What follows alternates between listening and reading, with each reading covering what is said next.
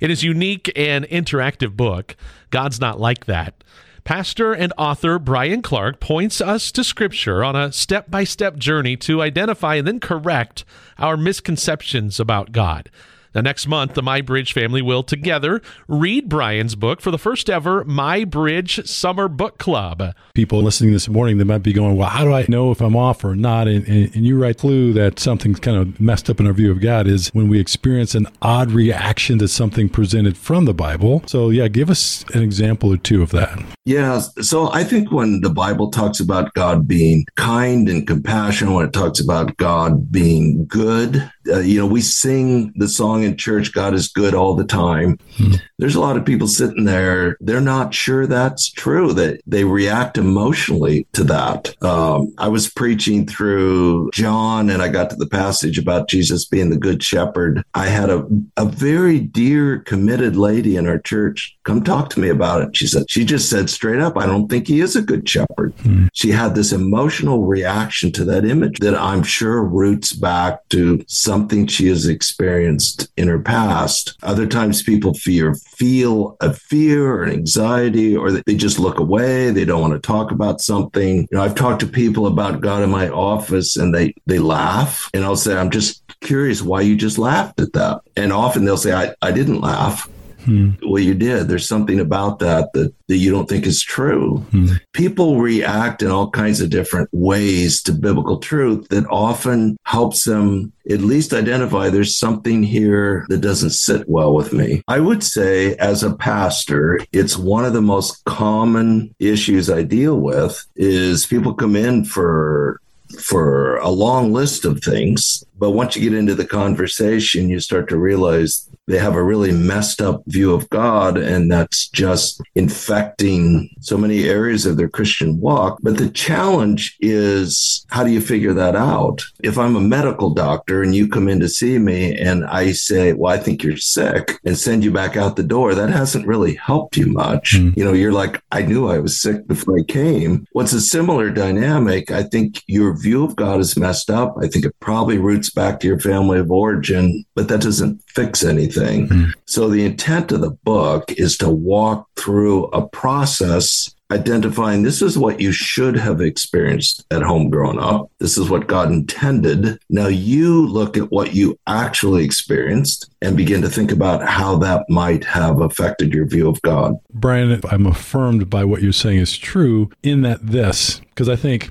I don't see God like my like I saw my dad. But here's the thing: by God's grace, when I first came to know Jesus, like He just gave me this hunger for the Word, and I just dove into the Word. I just read it constantly, and so God, by His grace and what He led me into, as far as Scripture, really did create that lens that I was able to see God through. It wasn't that it wouldn't have, if I had not responded to the grace of God in my life that way and gotten to the scripture to the degree that I did, I think I would have been another, you know, casualty, at least momentary casualty to what you're talking about. So, first of all, you've been extremely committed and diligent. You've saturated yourself with the Word of God. Uh, so there's a lot of things that reflect your determination to learn and to grow. Everybody's got a different story, but trying to figure out these deep beliefs about God that are really at an unconscious level, a, a level where I'm not aware of them. I, I might have mentioned before, I, I'm absolutely convinced once you realize that what you believe about God isn't true, it's relatively easy to correct that. Right. The problem lies in those things that you don't know you believe about God. Uh, and how do I even figure that out? Sometimes it doesn't even have to be something that anybody did wrong at home. Mm-hmm. For example, I had been a pastor quite a while and was working on a series about prayer when realized I'm not sure I believe this. Hmm. It rooted back to when I was a kid, night after night after night, I would pray for healing for my dad. I'd, but nothing happened. And it actually just got worse and worse and worse. So somewhere in my childhood, I concluded prayer doesn't work. If you had asked me as a pastor, do you think prayer moves the hand of God? I would have said, of course. Hmm. But actually deep down, there was something in me that had come to believe it doesn't work. So why do it if it doesn't work? Well, once I've connected the dots, it wasn't that difficult to correct that and realize I, I do believe prayer moves the hand of God. But until I connected those dots and realized that was a struggle for me, I think there was a part of me that really struggled to pray. Bryan, what truth helped align you? Because you did still pray all those years and it still didn't quote unquote work. Your dad didn't change. As you think about expressing faith that prayer works in a, in the right way, how did you resolve that? In my late 20s is really where I wrestled with a lot of the stuff related to my dad. For me, the big step of faith was accepting I'm not going to get answers to my questions, uh, that I choose as an act of my will to believe God is good and he's loving and he's kind and he's faithful. But this was like kind of the residue, mm. kind of a lingering thing that I didn't didn't even realize was there. Mm. I just always knew prayer was really hard for me. Mm. Biblically, you know, I'd been to seminary and been a preacher. I knew all that stuff. Right. But deep down there was a part of me that just didn't believe it worked. So it was I had the Bible knowledge but emotionally, I hadn't really connected the dots to get it into my conscious mind to say, okay, this is residue left over from my life growing up. And I know this isn't true and I need to correct it. So uh, correcting it wasn't that difficult but emotionally trying to get my emotions aligned with my beliefs was the challenge there. It was part of it, the way you process it to saying prayer works. It just didn't work the way that I wanted it. It didn't work the way I wanted it to that time. Yeah. And that connects, just like you had said before with your son, it, it connects back to my belief that there's there's going to be lots of things in life that I don't understand. I can't figure it out. I don't get my questions answered.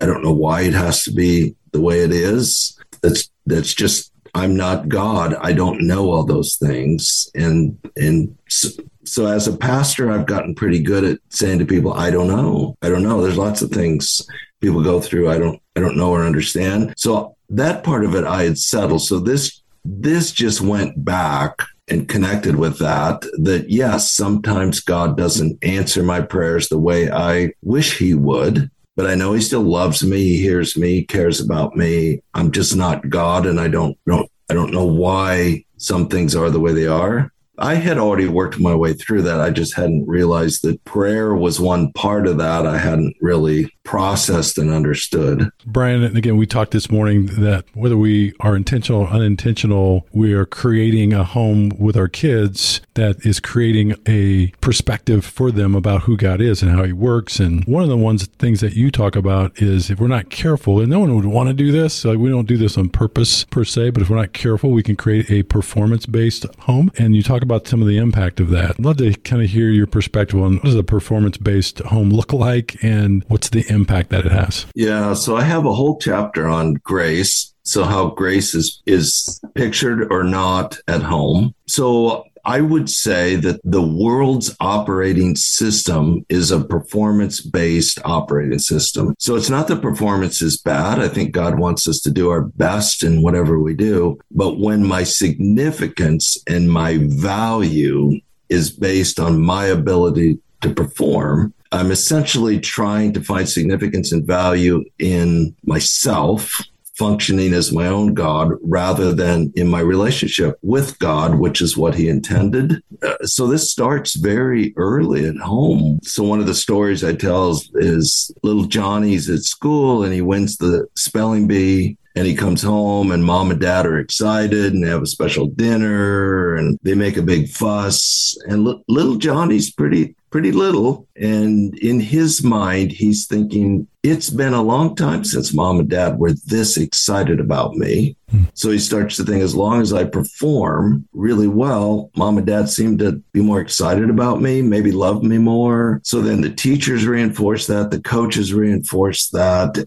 Pretty much every environment reinforces that. So little by little, Johnny concludes if I perform really well, that my mom and dad love me more. I have more significance. I have more value. And pretty soon we've bought into a value system that ultimately is going to destroy us. Mm-hmm. Uh, there's never a winner with that system. Mm-hmm. So without meaning to, without intending to, we've actually reinforced the world's value system. And we've taught our kids something that that's not going to serve them well in life. You know, Bryan, as you're uh, just sharing about that whole performance based home uh, versus a grace based home, one of my ways that I give show love is through gift giving. One of the things that uh, we came up with is we call them just because we love you nights. It wasn't their birthday, it wasn't Christmas, it wasn't anything. And they didn't do anything. And we come home and we declare, hey, tonight's just because we love you night for Josiah or Karis or Shalom. And we put put a special dinner, a special plate. They, uh, they got the gift. It was just because we love them. It didn't do anything for it. Don't get me wrong, we didn't do everything perfect.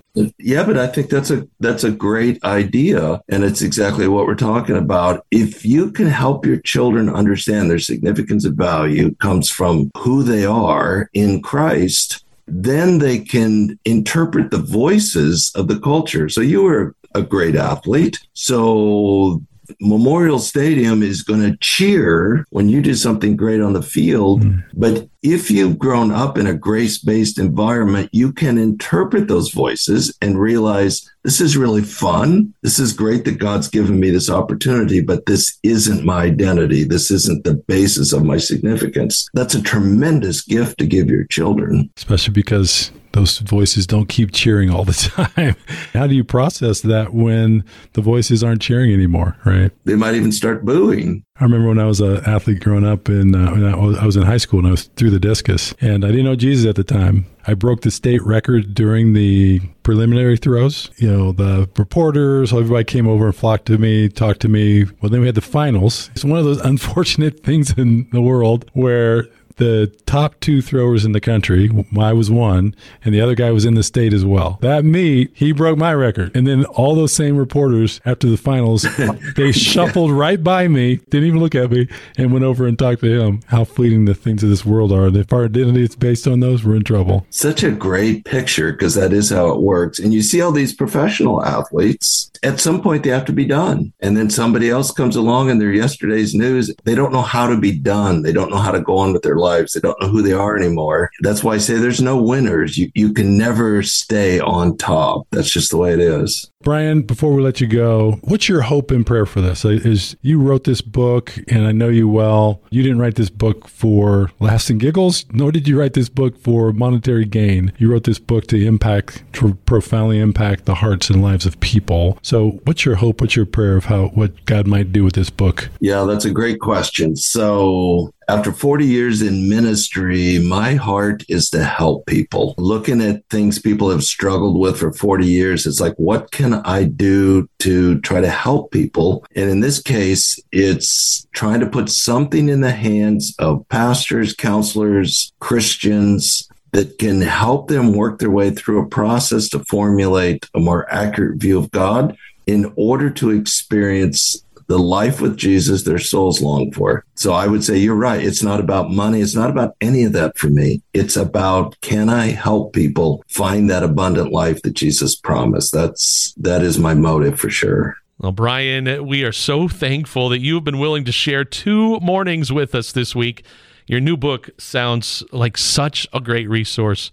And we know the MyBridge family is going to get so much out of this summer book club. We're already encouraged by how many have already signed up. And if you want to sign up, you can go to mybridgeradio.net. Bryan, thanks for joining us this morning. Yeah, well, thank you. I really appreciate the partnership with MyBridge. And together, I hope we can help people.